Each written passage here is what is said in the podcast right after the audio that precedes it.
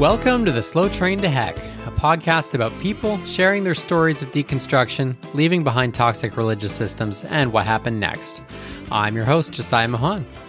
This week, I am speaking with Jake Croker. Jake is a former member of Trinity Bible Chapel, a church in the Waterloo region of Ontario that's at the forefront of the Christian nationalist movement here in Canada. Uh, actually, this upcoming weekend, that church is actually having a conference they've called the Church at War. And here's what they're saying it's about in their words. Uh, the state's declaration of war against the church is the substantial fuel of a combustible environment. In this, the church must be a blazing torch while firing back. Join us as we offer strategy and hope for a church at war while premiering the anticipated full length feature documentary Antichrist and His Ruin. So, yeah, uh, there's some spicy stuff there. I've actually had eyes on Trinity for years, but over the pandemic, they've been rapidly escalating their rhetoric. And they've recently begun incorporating the language of violence in their speech, as you just heard, uh, which I find particularly concerning. Um, of course, the Canadian quote unquote state has made no such declaration of war. They've simply treated the physical building of the church the same way as literally every other comparable venue during the pandemic. Um, it's it's really interesting to me how prior to COVID, I'd always get the line, and I said this line myself back in the day. I would say, you know, the church isn't a building, the church is God's people. Or wherever two or three are gathered, there God is with them. But as soon as any restrictions were placed upon this physical building, restricting the number of people who could gather together, that is now being portrayed as an all out declaration of war against Christianity itself. And that tells me that maybe this isn't about actual Christianity at all, and maybe a little bit more about power and control, and maybe wanting Christianity to enjoy a bit more special treatment by the Canadian government than it already does. I mean, I haven't seen these churches declare fire codes as government oppression in the past, and those limit the number of people that can gather in this. Anyway, I could go on forever, and you're not here to listen to me rant. So yeah, we don't usually talk about specific churches on this podcast. Um, we don't like to name names necessarily, but given the visibility of this church here and the unique way that the church has positioned itself in the Canadian evangelical landscape, I wanted to know what's the deal? Why is Trinity Bible Chapel the way that it is? What motivates them? And what, if anything, can we on the outside do to help stem the tide of Christian nationalism in Canada without further fanning their flames. Uh, and that's why I'm really grateful to Jake for coming on and speaking with me today. He talks about his own deconstruction story and his experiences growing up at Trinity and gives what I think is some really helpful insight that I hope you will appreciate and find helpful. Um, a few content warnings on this one, obviously, given the nature of the church we're discussing here. Primarily, there's a lot of discussion of Trinity Bible Chapel's homophobia, and uh, we do make mention of some of the language that they use in their homophobia, some slurs. Uh, I also play a brief clip from their documentary trailer where they use homophobic language. Um, the reason I do that is just to drive home that yes, this is how they talk, and you can hear it from their mouth. Um, other than that, there's a lot of talk of Christian nationalism, aggressive street evangelism, stuff like that, uh, stuff that I'm sure most listeners are familiar with. But uh, if you're ready to hear about that, let's jump right over to the conversation with Jake.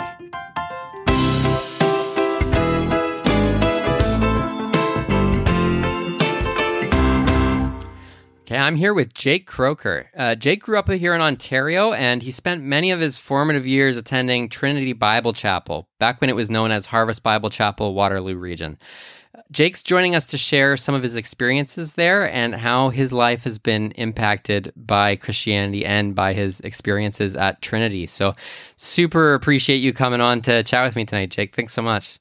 Oh, well, thank you. And thanks for just doing this whole thing. It's, uh, I think it's really important uh, what your what your project here is. Uh, I love it, so I'm excited to be a part of it. Oh, thank you. Um, yeah, let, let's jump into your story then, Jake. What's your background in Christianity like? How'd you how'd you get involved with this whole thing? Um, I sort of have a, a, typical story of like growing up to a Christian family, uh, loving Christian parents, uh, growing up with the Bible, going to Sunday school. So it was something that was just like that was my world. That was my uh, yeah, just experience growing up. Um, uh, and yeah, so um, we went to uh, I went to um, another church uh, like uh, originally, and then when I was about eleven or twelve, uh, I moved to Harvest Bible at the time, uh, which then turned to Trinity Bible Chapel a few years later.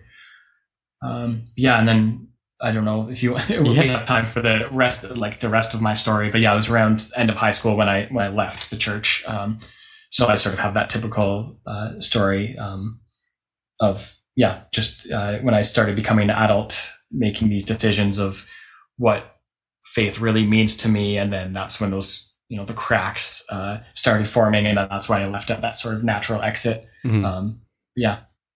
What uh, what was your background kind of like growing up uh, in terms of uh, religious extremism? Is is I don't know if it's the right word for that stage, but like like what kind of doctrines did you hold to, and and what kind of attracted your family to Harvest slash Trinity?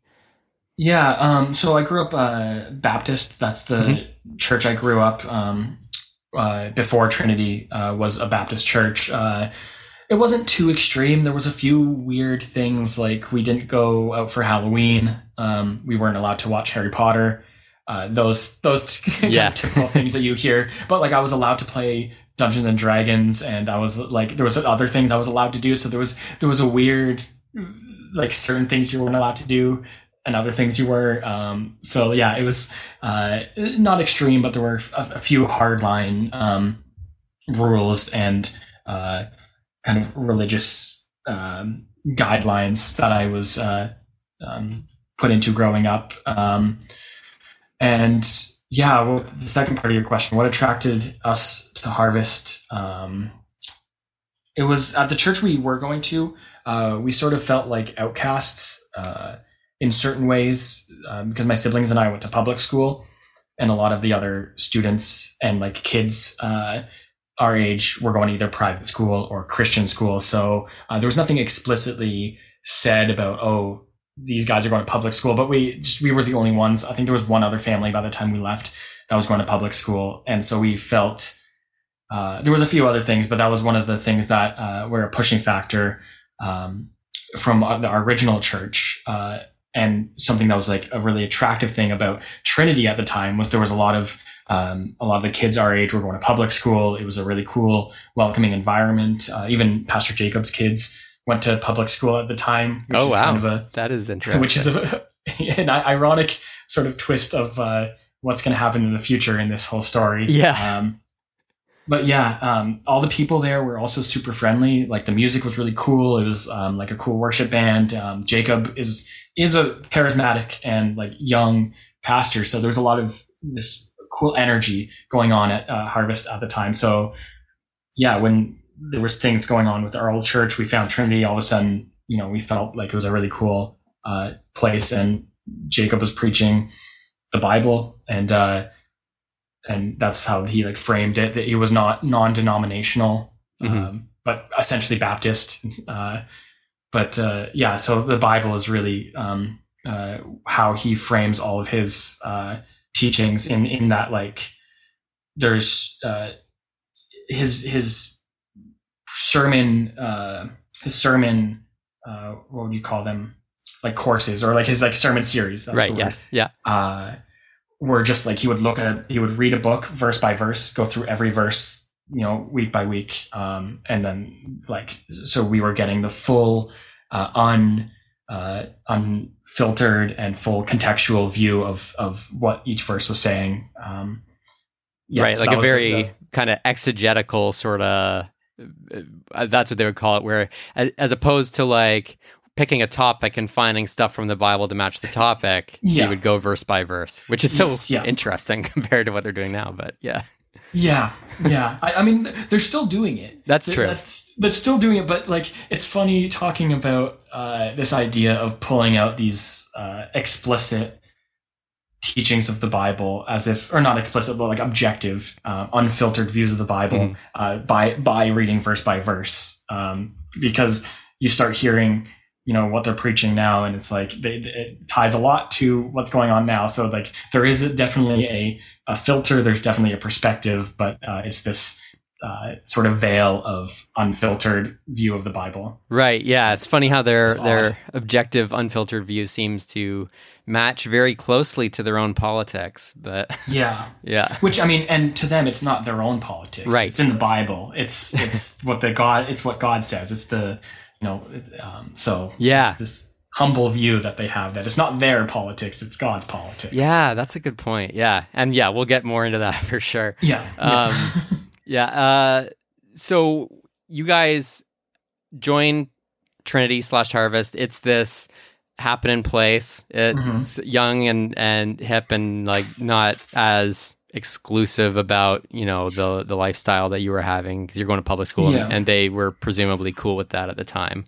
yeah. Um, so did you get embedded in there yourself? Like you were part of the youth group, you had friends and all that yeah, kind of stuff. yeah, I was part of part of the youth group. Uh, like part of the, we were meeting at a uh, seminary and Bible college, so it's part of the team that would get up really early in the morning to set up the the banners and the chairs and the sound equipment, and then there later after the service to close it down. So like my dad, my brother, and me were all part of that. Uh, I did some of the street evangelism as well. Uh, later on in my like kind of early to mid high school, I was uh, you know, very sold out on fire for God uh, Mhm. through through Trinity, um, and uh, yeah, so like I was I was very into a lot of different um, ministries of the church. Did did they push that a lot as like this is a thing that you need to do, or how, how did you, or did, did you out of yourself like feel oh I need to do this? Um, I mean, sort of like uh, a voluntold, like they, it was like part of the like um, pillars of the church as being a member of the church, being a like um, you know a cog in the machine, not in a um, sort of uh, uh, anonymous way, but in like your the church is this uh, thing that you should be a part of and building it. Um, so being part of the setup and takedown ministry was something that was uh, um, a big thing. That was like, hey, we need people like be a part of the church. Uh, and then same with uh, like evangelism. It was less so because uh, evangelism is sort of this thing where it's like, oh, some people are uh, more called to do it than others, but like Mm. uh, it's something that you know, if if you feel called to it, you should you know go out, and that's a good thing to do. Yeah, yeah. Um, talk to me about the, the, the evangelism because I I Mhm. think um not a lot of churches do it as aggressively as Trinity Trinity does. Mhm. I uh, not through the church that I grew up in, but as part of a conference I was involved in as a teenager, did some street evangelism with myself, and it's very cringy to think back on. Um, so I, I know a little bit about that, but but what what was that like? How did how did you get involved with that? What kind of strategies? Like what was was it very strategic for you, or or was it kind of casual, or Um, I mean, we had our strategies. We had our like pickup lines. Uh, like, uh, you know, where do you, you know, can I talk to, about, can I talk to you? Do you know where you're going to go when you die? Um, these heavy stuff that you just throw on a stranger and then Yeah. they either just walk away and you're just like, okay. Uh, or they start talking to you and you kind of grab and poke at their unbelief as if it's this, uh, uh thing that, um, they're, you know, just waiting to be, uh, uh, you know called to god um but it is interesting that like it, it was never about bringing feet into the door. It was never about amassing a big group of christians um because that's our job is just to preach. It's god's job to grow the seeds. That's sort of like we you know sow the seeds and it's up to god to uh, see if any of those stick. So it was never like oh let's strategize. Let's get like this group because they're you know they're more able to you know willing to come to christ. It was it was very much like this um we're just there to preach uh which creates this sense of like if someone walks away you're just like okay i did my job. Right? um uh which I, at the start it wasn't as like aggressive as as, as i'm seeing now. Um, but like I think it lends to this idea that it doesn't matter how you preach the word; it's just preaching the word, and so it creates a lot of this uh, like abrasiveness that uh, is in the name of love, or the quote unquote mm-hmm. their definition of love. Um, and so yeah, uh, that's yeah. I think um, I, and there was never any big issues. There was never like it felt like just normal going out doing what it kind of everyone like a, a lot of other evangelist uh, churches do um, when I was doing it. But I think like kind of monitoring it over the past few years after I left it, it started uh, becoming a a different thing. Yeah, yeah. Um, what was the attitude within the church towards people that weren't part of the church, or either like unbelievers or even like other denominations?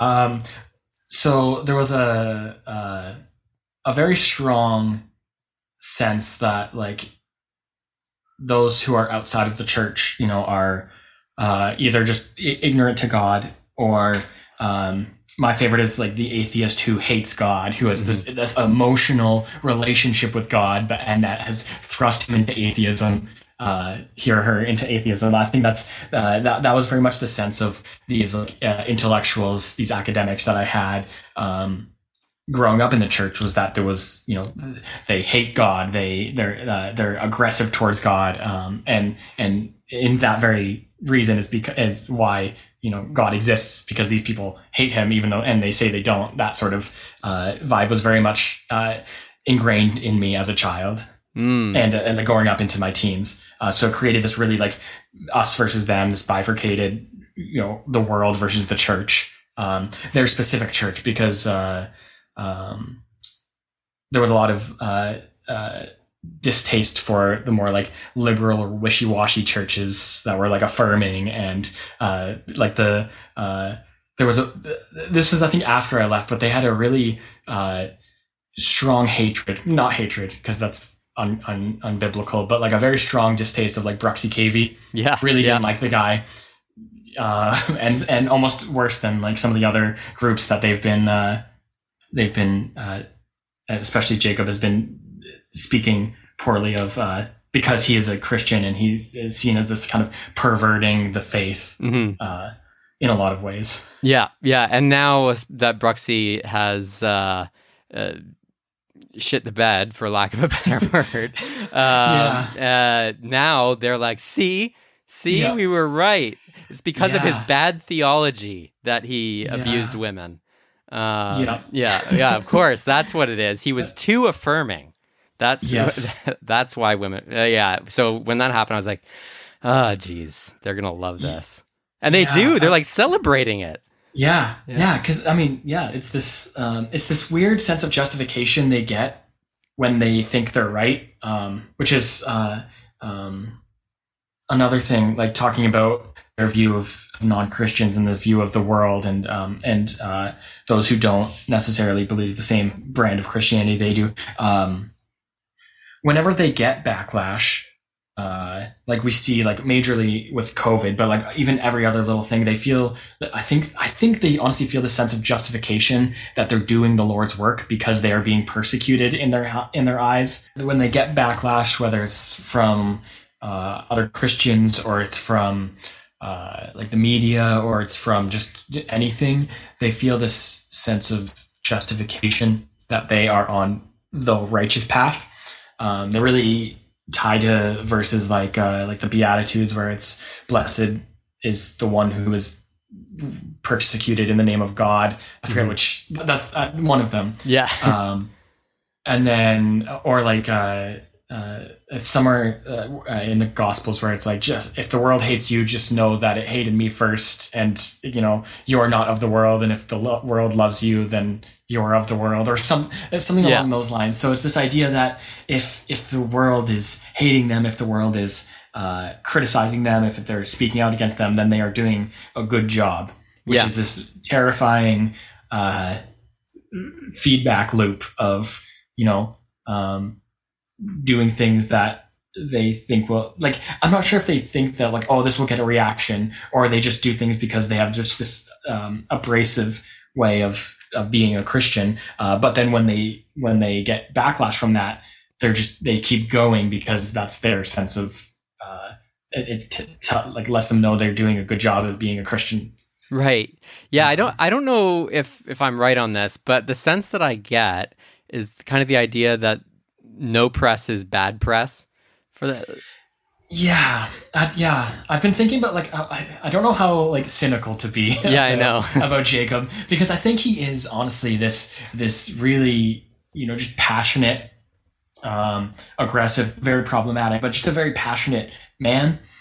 Uh, and so when he thinks he has his his way of being, then he'll shout it out to the rooftops because um, you know that's that's just the kind of person he is. Uh, so like yeah, I think, but like I think yeah, like no press is bad press, or like bad press is still sowing the word of God, yeah. sowing the seeds of God. I think that's that. Um, uh, I think that yeah, maybe a, uh, an accurate way of, of looking at their uh, how they deal with things. Yeah, I'm I'm thinking back to even before COVID, like at the Christkindl market in uh, in Waterloo, with the Christmas yeah. thing, um, yeah. where they were given a platform to do like I don't know if it was like a nativity thing or something like that. And I think they were playing worship music. Oh, playing I think, right. or, or Chris, sorry, they were the worship band was playing Christmas music. Right, and then he started like really aggressively preaching, preaching uh, yeah. a fire and brimstone style repent or burn kind of thing. Yep. And they cut his mic. Yep. And then he was all over the news. Yeah. Yeah. Yeah, yeah, he was all over the news for that. Um, going back to the funny irony of them going to public school um, with like the um, changes to the sex ed curriculum and mm-hmm. being more open to LGBTQ matters, um, they really didn't like that. Uh, so they were also all over the news um, because like they were, uh, you know, very upset about that, uh, which resulted in them pulling their kids from school and starting their own private Christian academy. Yes, they do. It's it's some like St. Alfred's Academy the or King, something. Yeah, King Alfred, King Alfred Academy. Yeah. yeah. yeah. classical yeah. schooling. Um, yeah, yeah, uh, yeah. That's it.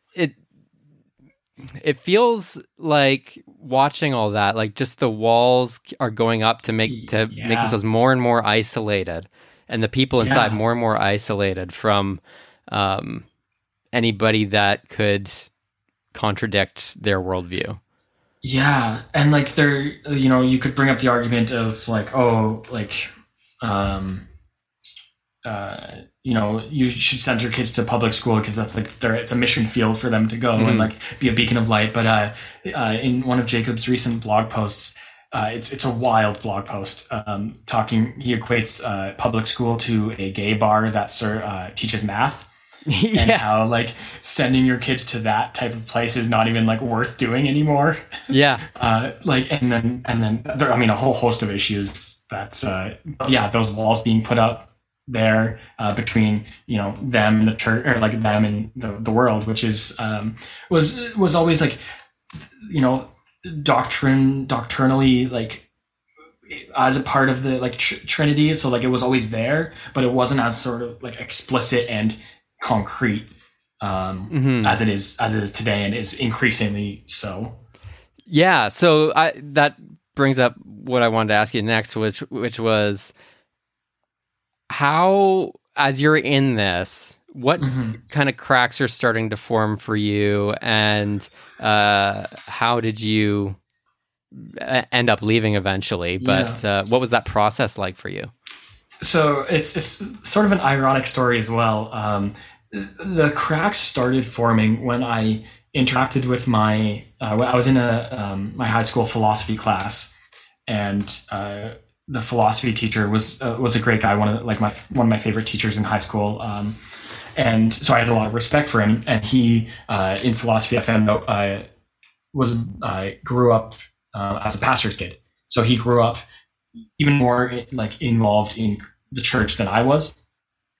And he was no longer a Christian. Um, I don't know if he considered himself like an atheist or a hard agnostic or something, but he was very much, to a Christian mind, an atheist. Mm-hmm. Uh, and it was the way he spoke about Christianity that that started filling in the cracks. And it wasn't him dissecting it. It wasn't him being like, oh, see, this is a fairy tale. It was him being fair and rational and like accepting of a Christian worldview when we were talking about like metaphysics and God and, and things like that. And it was, it was his fair portrayal of Christianity that was like, hmm, this man is not a Christian, has lived a Christian life and doesn't hate God. He's not angry at God. He's not, you know, doesn't have this emotional, you know, nemesis, arch rivalry with God. Like, if what was it started just warping my whole worldview uh, in what is this like like this you know spiritual warfare is if there's people on the other side who are good people what does that mean for me mm-hmm. um, and like not enough to break my faith um, right, yet but like it started started these questionings it started sort of softening the glass for me um, and then i started it, that was around when i was 17 or 18 so this is when i was um, starting to have to make decisions for myself uh, create a faith that or like take the faith on my own like fully realize what i've been hearing all my life and then applying it to uh, uh, my adulthood my you know next steps going to university all that and what that means for me. And i started doing really critical like um uh, look into like what i agreed with what i sort of had questions about. And one of these questions that I had was about uh, predestination. That was uh, a, a, a, debate, a talk that was uh, my parents were talking about uh, in their like small group, their Bible study, and that was something that we had, um, I think, recently around that time uh, had a sermon on, and that idea really started shaking me about uh, you know the many are called, only a few are chosen.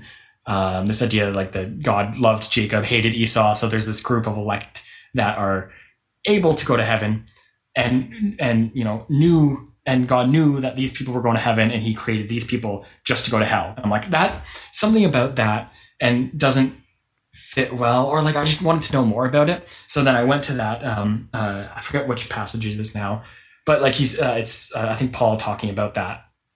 And then he starts being like, "Oh, and some of you might have questions about that." And I'm like, "Yes, that's that's me. I have questions about that." Uh, and then he immediately goes to, but you shouldn't ask questions because who is who is the uh, who is the clay? Like what is the clay to question the potter uh, of what like it wants to be? And like j- don't question it. And i'm like hmm that doesn't sit well with me. So that was that like initial crack. That was mm. the crack that started um, and then you know going uh, doing research uh, about like the um, curation of the bible and this idea that i always was like uh, taught that it's this divine, divinely curated um, piece of work, uh, mm-hmm. uh, piece of like uh, literature, but then just the history of when these like uh, epistles were written, when the gospels were written, and that started also shaping like like um, changing how I viewed the Bible, and because of how the Bible was the central monolithic, uh, irrefutable pillar to the church that it, everything was true, everything happened, this literalist view of the Bible, that it's such a hard, rigid way of being in faith that immediately when there's a crack, it's like tempered glass, that like that crack happens and then it all shatters. Because if if everything is true and you find a little crack, then sort of nothing can be true. Mm-hmm. It, I, might say like it, it, I, it wasn't quite like that, but like it, it really just completely like shattered um, my my view in that way. Uh, and like maybe if I had a little bit uh, of a different, more flexible view of Christianity in the Bible, maybe I had a crack, but like I could still see through the window. Mm-hmm. But once that like, just because everything was so tense and like monolithic that there's one little crack in it, it's it's it's gone. Yeah, no, I that hits home for me so much. That's it was the same for me where yeah, when everything rests on that linchpin mm-hmm. scripture, uh, of scripture where um, if you can't trust that, then well, and I know, and I know this from my own discussions with people who still adhere to Trinity is is they would say, if you don't have that as your founding thing, you don't have anything. You can't have logic. You can't have any kind of discussion. Yeah. Yeah. Yeah. Um, So, so that's another reason. Like, the, out, everyone outside of the world are arrogant assholes. They're, you know, uh, they're built their houses on sand, and you, like they're they're uh, they're morally corrupt. They're immoral, and so yeah. Again, when I saw someone who wasn't that way, and teaching me about or t- talking about like a, to my class about Christianity in a positive way, it's like, wait, those two things don't yeah. mesh. Yeah. So, it's yeah. this picture that gets painted of the way that the world with a capital W is. and uh, then when you meet reality and it's not that, it's that that's a significant crack on its own. Yeah, yeah, and so yeah, you just have kind of Jacob preaching the you know the the world is out there to um, you know mock Christianity, mock God, and and it's like he's creating such this strong us versus them, and then when them becomes someone who like is is a positive person, then uh, yeah, that that wall starts crumbles. Yeah, the narrative starts falling apart. Yeah. Um, what? So speaking of Jacob Reaume and his his stuff, and and and the people that are there, um, what? Why are they the way that they are? what? What? Yeah. What? Because because there's good people. There's good people that Yes, are that are wrapped yes. up in this stuff. Um, Yeah. what is attractive do you think to people inside those environments and and uh, like do you think that they're genuine do you think that it's it's selfish or, or like what what what do you think is is the draw Yeah, I, I've been thinking about that a lot because like I was like I was in that. Um, you know, I was on the streets. Um, I was having debates about you know, homosexuality. I, did- I was like in grade eight, but like I was still very much in that like yeah, being gay is wrong, and Mhm. like uh, um, like yeah. So like I was I was in there. So I've been thinking a lot about like how you can still be in it. I think it is genuine. I don't think it's this selfish. I don't think it's like a glory seeking, like I said before. Mhm. Um, uh, like they do have this warped sense of like humility in that you know they are all empty and it's just God that's filling them. Um, and yeah, um, but uh, yeah, why are they the way that they are? Uh, and why is yeah? I think it comes down to similar things that we've talked about. This their like warped sense of what love is, mm, uh, as well as their like obsession with war or like spiritual warfare. mhm. Um, so they like like I was saying before, you know, the most loving thing to do is to uh, r- grab your friend out of the car that's going off the cliff, where the cliff is death and uh, eternal separation from Jesus, and pulling them out of the car is bringing them to church and having them uh, be saved. So like that's and that's sort of the end of it, though. Uh, how they do it and the language they go about doing it, and and yeah, the means sort of don't matter as long as the end is is this love of bringing of, of professing their love to, of Jesus to the world. Um, and so and also their like obsession with war, their obsession with conflict. It, it's war in a spiritual sense because uh, um, I mean the Bible's full of just uh, like a lot of war and military Mhm. metaphors, like the like armor of faith and the and the do, using the word of God as a sword and doing sword drills as a kid. yep Uh, do, yeah, you yeah know, like, I, oh i know yeah yeah. So, uh, so yeah, it's just this, and they've taken that and just like like laser focused on this uh, war that is being waged as soon as you walk out the door uh, of the church, uh, and even in your heart in the church. Like there's this constant war that's going on, um, and you know when you believe that there's conflict all the time, when you believe there's war all the time, I think you start seeing it in places that maybe aren't there. Um, you know, like the government teaching kids more about you know LGBTQ matters and these things uh, all of a sudden look like they start chipping away at the uh, at the church's moral teachings and then when COVID happens that's that sort of was a huge uh, you know iron chair uh, yeah of a of a uh, conflict that you know once the churches uh, were shut down that's all of a sudden the this is this is war. This is finally they're they're shutting down the churches guys. We're being persecuted. Let's let's all rally together. Yeah. Um and so yeah i think it's yeah it comes down to you know their their definition of love and their obsession with uh with conflict and war. Do you think, uh, and and call me out if if you think I'm off base on this, but um, I it seems to me like what really gets people going is that constant enemy that they need to be Yes. uh, on on guard for, and it seems like because I've been watching them for years before even COVID, uh, Yeah. that there wasn't really a crystallized enemy for them so much, and they weren't quite Mhm. so aggressive until. Uh, like I saw it more with the Christkindl thing. Like they, they went after Bruxy because he Mhm. he was a good enemy to rally around Yeah. for a while, and then Yeah. COVID happened, and then it's you're right. Here we go. It's the government. Yeah. Let uh, now we're 110 percent, and if we don't do this, we're all going to be in prison.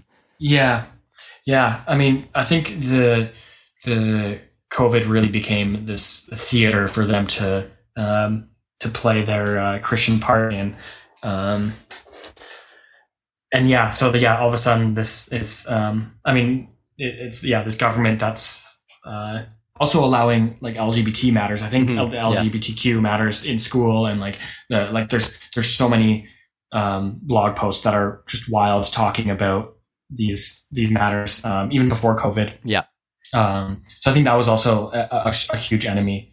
Um, that's yeah. It, it, just a trigger warning for anyone who is about to go like eh, who is, maybe interested in reading some of his things because he does not have very nice things and doesn't treat the, the like this community with any sort of love or tenderness at all.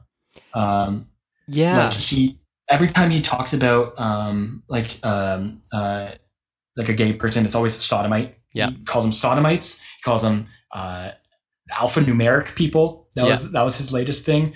Uh and then in one of his uh um blog posts he just com- starts complaining about uh teaching like kids that calling someone a tranny is a wrong thing.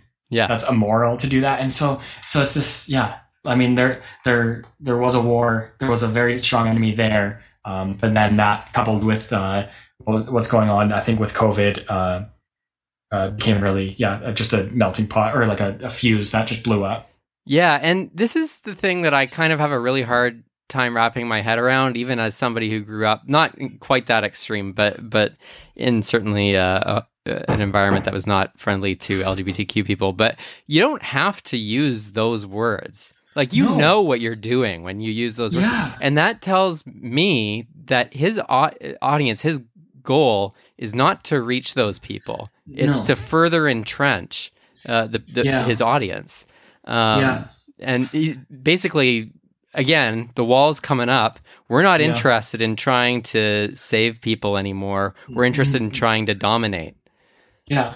No, and like he he he uses words like ah treating like the um the like sinner with tenderness and love and you and you if if you have this skewed uh definition of love where love is just like people's being people being saved then maybe you could do that but like tenderness tenderness means something very specific and calling people sodomites and alphanumeric people is not a tender thing Right. Yeah. If you want to win yeah. hearts and minds, even though I don't agree with what they're arguing for, but if they want to try to make inroads there, Yeah. that that just it seems so counterintuitive to me. yeah Like nobody's like, yeah, Yeah. you know what? You're right. I am a sodomite. Nobody's doing that. Yeah. Um, so But like as soon as you ca- like call someone else, like ah, you're of the world. You're just trying to like be a world pleaser. We, you know, God calls us to be enemies of the world because the world's gonna hate us because it hated Him first. So yeah, right, yeah, and that's like you said, it's that horrible negative feedback Mhm. loop of yeah, of they get angry, they use harsh language. People are understandably offended by that, hit Yeah. back, and like, well, see, see, this Yeah. proves that we're on the right trail, and now we're going to do it even more.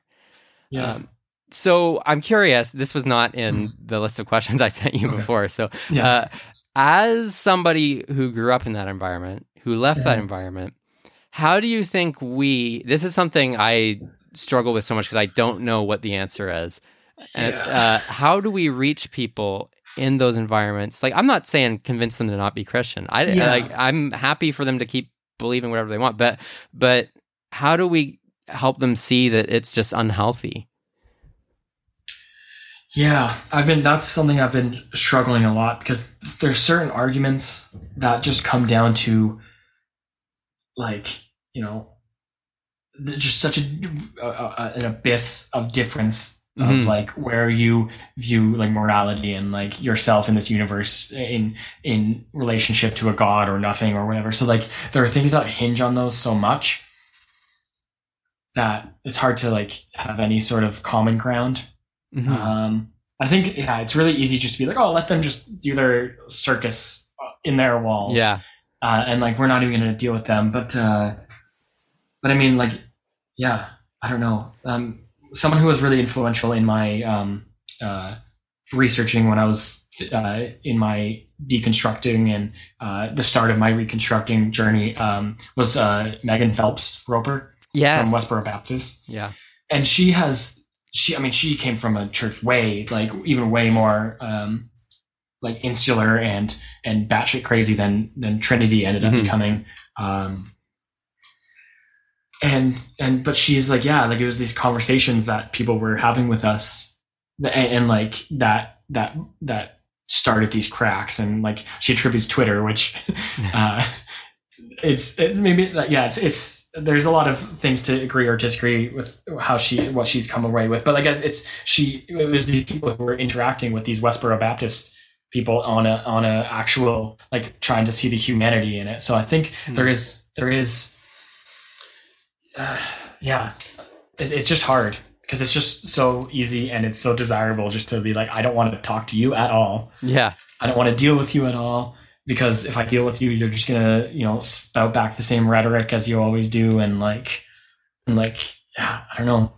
That's that's something I'm still trying to figure out. Uh, but I think it's just, yeah, treating everyone with human, like as as as humans, hmm um, acknowledging how problematic and how um, the issues that they are bringing, but like still recognizing that this is a person that you know has a family is is is has good qualities about them Hmm. because that's I mean what Megan Phelps was talking about like Westboro Baptist uh, members are some of the uh, they do some of the worst things that I've like that can even imagine in the name of Christ uh, just like pick, the, the picketing what they have on their signs. But like in her book in her uh, in her all her testimony uh, she she brings this like the like love of her family in it to as an important point that like these people are humans so like treat them like humans and maybe that's where you can soften some of their things. Because i think if jacob and trinity are kind of feeling justified and strengthened by their by their like contrarianism and aggressiveness then giving back to them will just sort of harden their stance Hmm. Yeah. I, I- but like it's also not like but you also can't like accept what they're doing so that's it's Yeah. it's such a multi like issue issue that it's yeah I, I don't even know the answer yeah. No, I, I, I like that. And I, am blanking on the book. Somebody's going to message me about it after, but there, there's a book about, um, the guy in the South, um, who's black, who went Mm. to be with KKK people and Mm. just kind of like hang out with them. And, uh, and he ended up helping pull a few of them out of the KKK just by Mm. exposing them to uh to who he was as as a black man that is not something to for them to be uh, to see as an enemy yeah um so i like i like your your perspective there like how do we how do we extend compassion to these people? How do we ex- Yeah. how do we ex- extend you know grace and understanding uh when Mhm. they seem so adamant on not giving us any? And yeah. um, yeah. uh, it's it's a challenge too, and especially as the rhetoric, rhetoric as of late has increasingly wrapped up or, or ramped Yeah. up um, with their their war language. And I saw they just put out this hymn recently that they've rewritten Yeah. an Isaac Watts hymn that is like yeah talking about filling the streets with blood and uh, Mhm. just revenge and and all that and it's just Yeah. really uncomfortable stuff for somebody who would be seen by them as an antichrist yeah and like i i uh and it would be so much easier if i didn't think they were like genuine. Yeah. Like if I thought they were just sort of being this like you know contrarian for like for that sake, or like they were like attention money grabbing, hmm like and because I don't think that's it, and so like it's hard to yeah. They, Um, they genuinely believe this, Yeah. and they think they're doing the loving thing. yeah, and like I don't think they'll like he's he was on a podcast Jacob Reaume um he was in 2019 about uh like white nationalism and things like that, which to, for his credit he's against white nationalism, um, uh, even though in the last tidbit of uh, the trailer of the uh, Antichrist in His Ruin, which is the movie that they're premiering at the uh, war conference or whatever. He says like, what was what was the soundbite at the end? It was uh, you know if Canada doesn't repent from its sodomy, it's like transgenderism, it's multiculturalism, then we're on a slippery road to hell or something like that. Yeah, I'll Um, I'll uh, I'll play that clip. I'll splice it in right here. Unless we repent of sodomy, unless we repent of abortion, unless we repent of multiculturalism and these intentional shifts in our culture, you don't have freedom. It's not coming back. And yeah, which um and uh so there like he he made this he um uh, going back to the uh, interview on white nationalism, he was saying like, yeah, we don't we don't ever want to be like violent. So I don't like, and, but that was 2019. So I don't know once the uh, world is or the government is cracking down on churches. I don't know if that's going to bring up a violent response. I don't think so. I, I don't hope so. Mhm. Um, but yeah, so I don't think like I think it's it's a lot of just the spiritual metaphors um, that that they're talking about. At least that's what I'd like to think. Um, Mhm.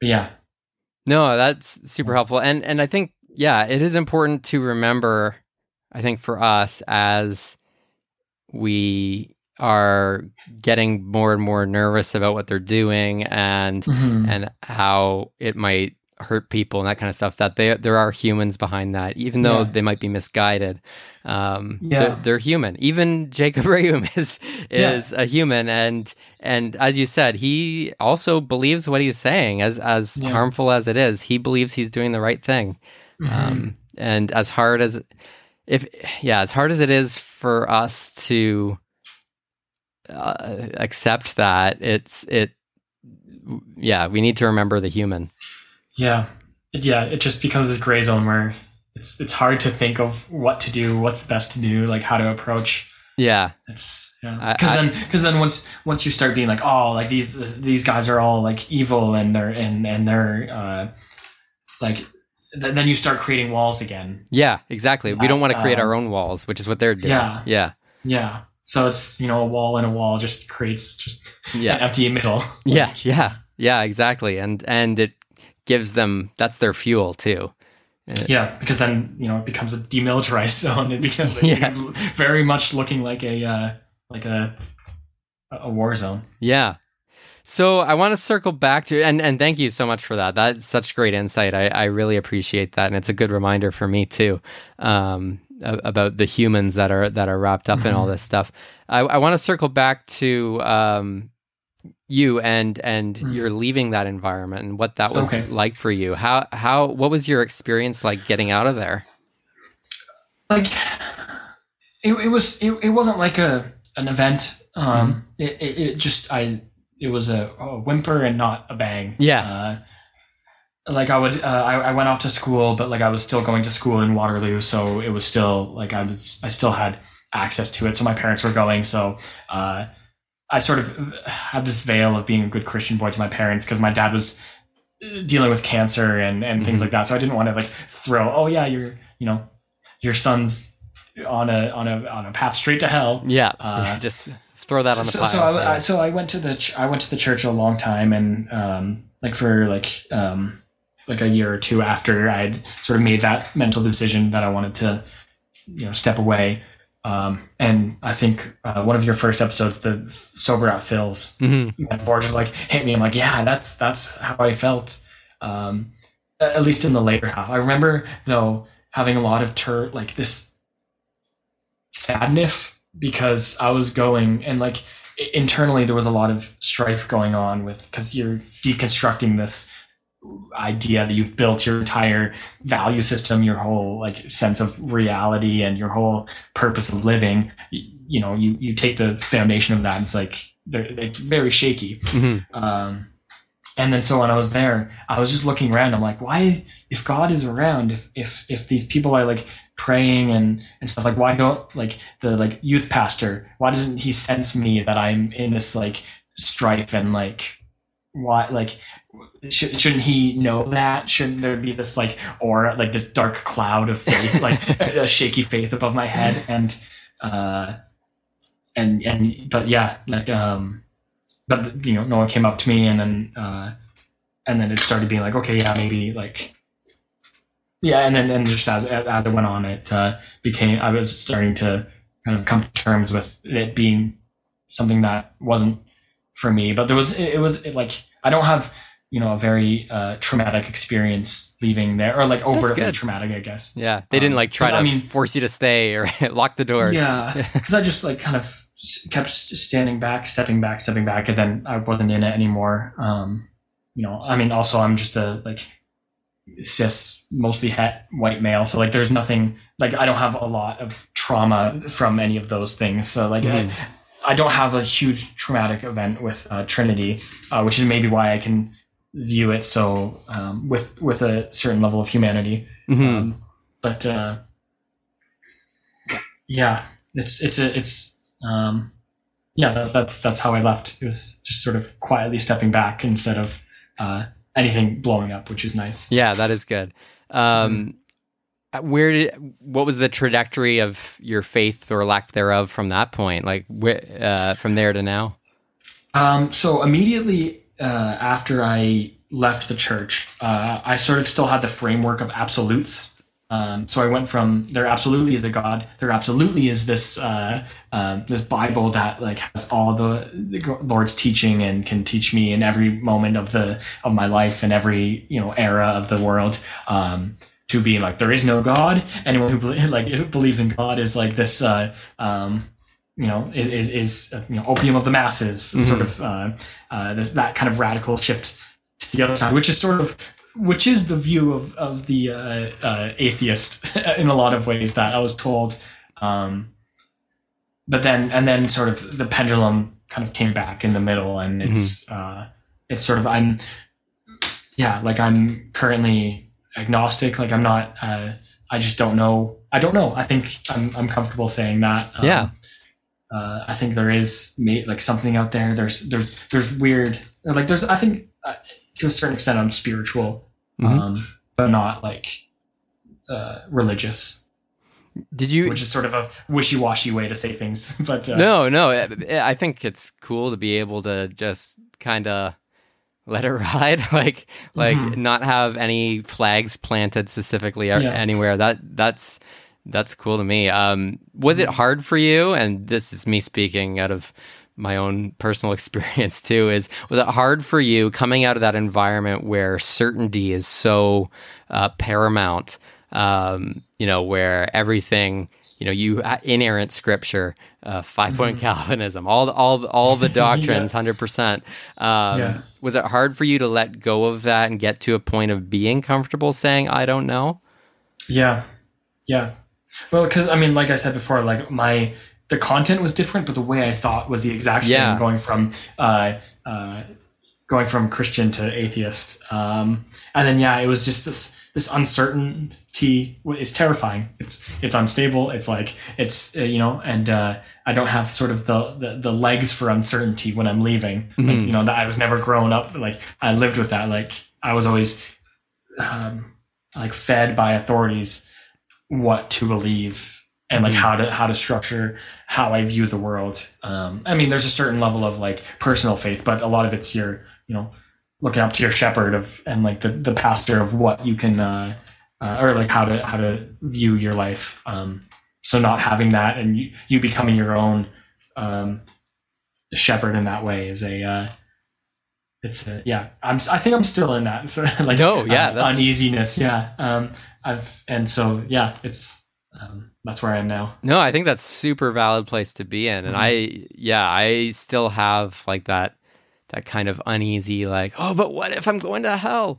Yeah. Uh, Yeah, I, I don't have like the nightmares of going to hell anymore. Oh, that's- which is that's which is that's that was a yeah that's a terrifying thing. Is um like yeah just the uh the the the, the lasting oh but what if the lasting potential was Yeah. uh, was something that uh, uh sort of I guess that's where the trauma was. It's, more like that kind of uh uh, insidious trauma as opposed to like the external trauma that um, a lot of people have in the church. So I'm lucky maybe for that that I'm only having to deal with that. that sort of it's yeah. Yeah. it's like that baseline fear that's always Yeah. that's always like underlying everything. Yeah.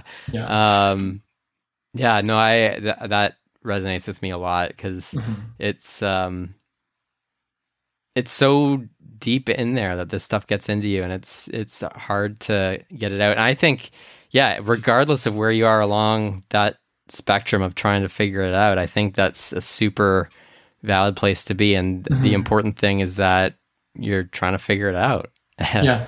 and And being comfortable in that figuring it out. Cause like, and like being comfortable that you will never have it figured out. I'm Right. okay with that now. Like I'm perfectly okay that like every person I meet has the potential to change my worldview, has the change like because uh, yeah, like I remember just interacting with like minority, like either racial minorities or gender minorities or um, like um, and and, and like talking to me about their experiences as like, you know a Christian white guy, uh, and that just like yeah radically changed how I viewed the world.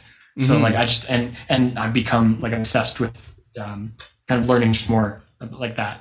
yeah Um, yeah that, like it creates this holistic view of the world, a more nuanced, a more like interesting gray world, but gray in a happy way. Yeah, yeah. Like it it's uh it's so much more interesting and there's so much to know and learn outside of those boxes that those Mhm. walls that that that they put up.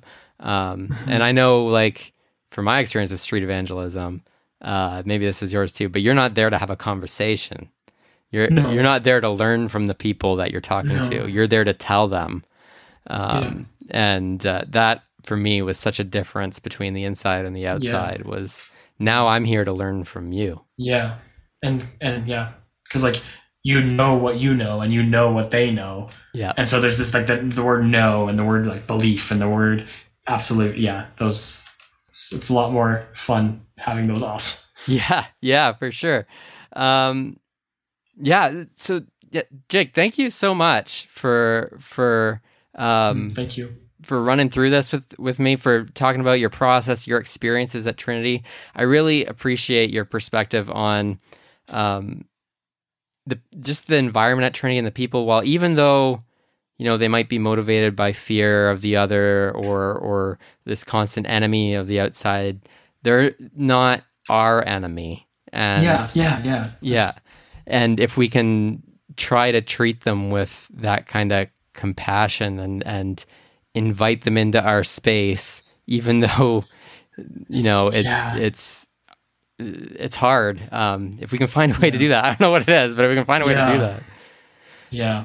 yeah yeah so I, I i super appreciate that perspective and and thank you so much for coming on and chatting with me for a little bit Oh, well, thank you. Honestly, again, like I said at the start, um, uh, what you're doing here is awesome because just having, like I said, having those people who can talk about Christianity in not this this hateful way hmm in in in their journey of leaving. Like, I mean, the two of the people who I talked about today, Megan Phelps and uh, my philosophy teacher, those are like th- those are people who showed me a way of thinking, a way of living um, that outside of Christianity that wasn't what the sort of caricature of what an atheist, what an ex-Christian is. So right being able to share stories um, and like your story and like having conversations like this and helping people uh, recon- like reconstruct their lives, hmm I think is is really important. So thank you. oh thank you so much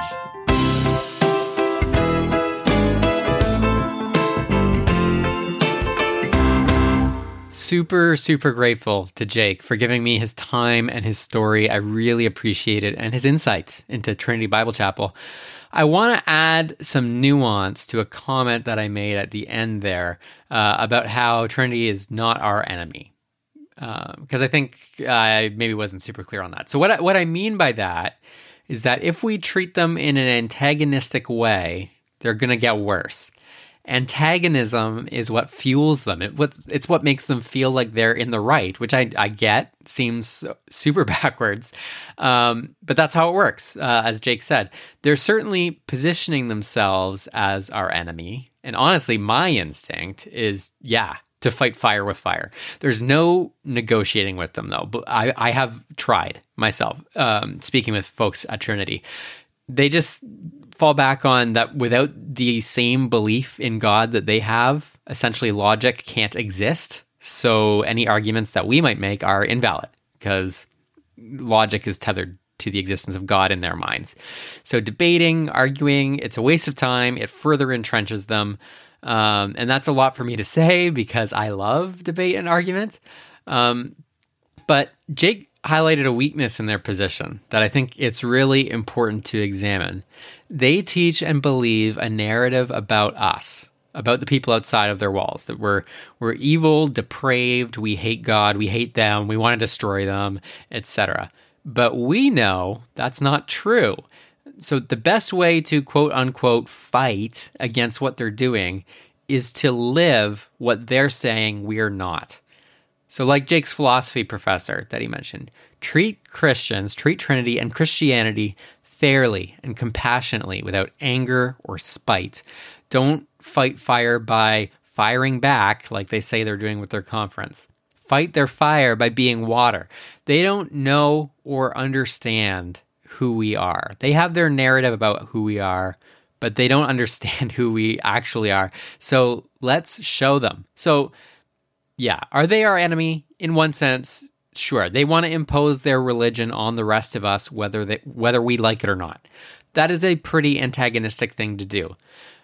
But we can't treat them like they're our enemy. That's what they want. That's their narrative. And not playing into that deprives their fires that they're trying to set, it deprives them of oxygen.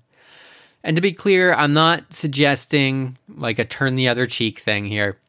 We still need to oppose special treatment to specific religions by the government. That is a very important thing for the Canadian society to do to function. We cannot have a special specially treated religion. It's bad enough the way that we have a public Catholic publicly funded Catholic school system um, that needs to be called out as well. Um, but yes, any positions that are trying to enshrine the church, the Christian church, Trinity themselves as as uh, specially treated by the state or having Christian law imposed on the rest of the country, those need to be called out.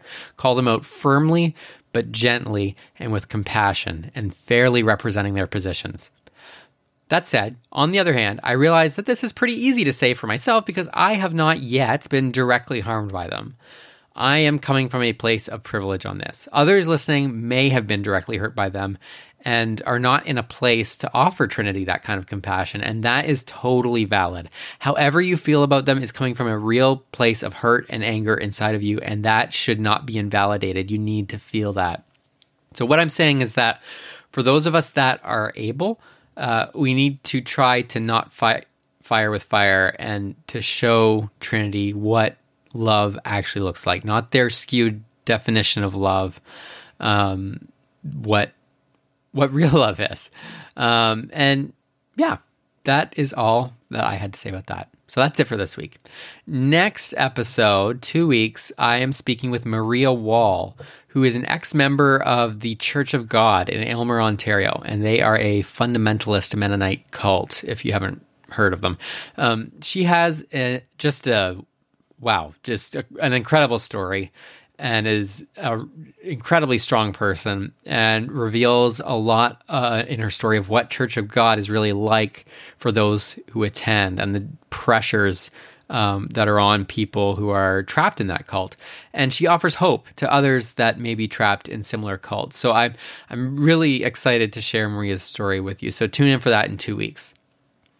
If you want to get in touch with me, whether it's to say hi, give feedback on the show, or if you're in Canada and want to share your deconstruction story, I am on Instagram at slowtraintoheck, uh, Facebook, slowtraintoheck, or email slowtraintoheck at gmail.com. This has been the Slow Train to Heck. Thank you so much for listening.